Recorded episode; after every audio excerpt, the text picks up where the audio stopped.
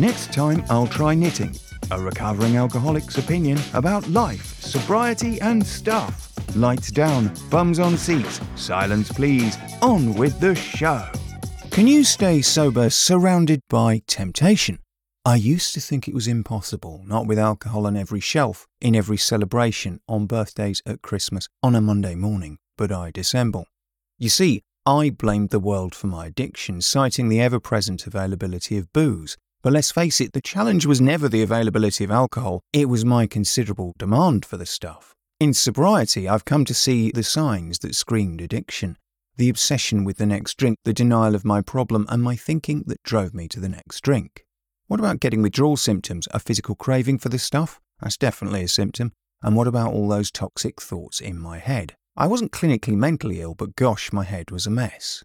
Put them all together, and there's three massive signs or red flags that something is definitely wrong. Am I obsessed with my drug of choice? Can I just not leave it alone? Do I get withdrawal symptoms? And is my head a mess? A complete mess? And if all these are true, it's time to take a trip to the nearest 12 step meeting and give it a try. Yet, the irony of addiction is its ability to warp our perception. When we're in the thick of it, just looking past our own front door seems like a Herculean task. Which is why the 12 step program provides abundant clarity for us in the form of a greatly simplified description of what addiction is.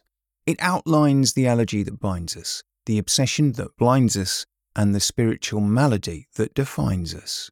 Admitting to these truths transforms a life of dependency into a life of purpose. But with it comes a challenge. Sobriety isn't a one shot deal, it's not a magic addiction vaccine I take and then I'm immune. The same symptoms of addiction can creep back into our sober lives.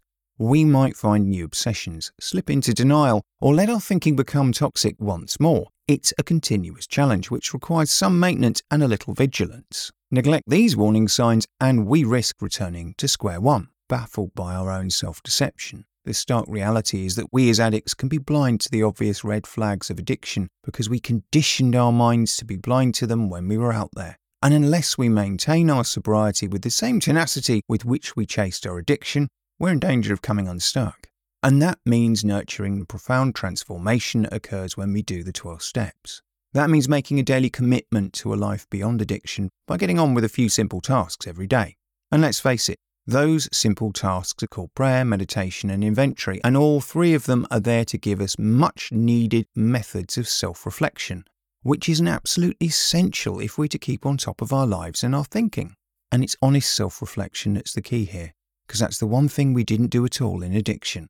In fact, we were bereft of it. But it's not like that today for those of us who are clean and sober, and it doesn't have to be like that ever again for anyone looking for a solution because it starts with simple, honest self reflection and appraisal and ends with a sober and better and brighter and above all, a happier life. Next time I'll try knitting by JJ Chance. Another episode will appear soon, like a bus, and mow you down when you're not looking. Bye.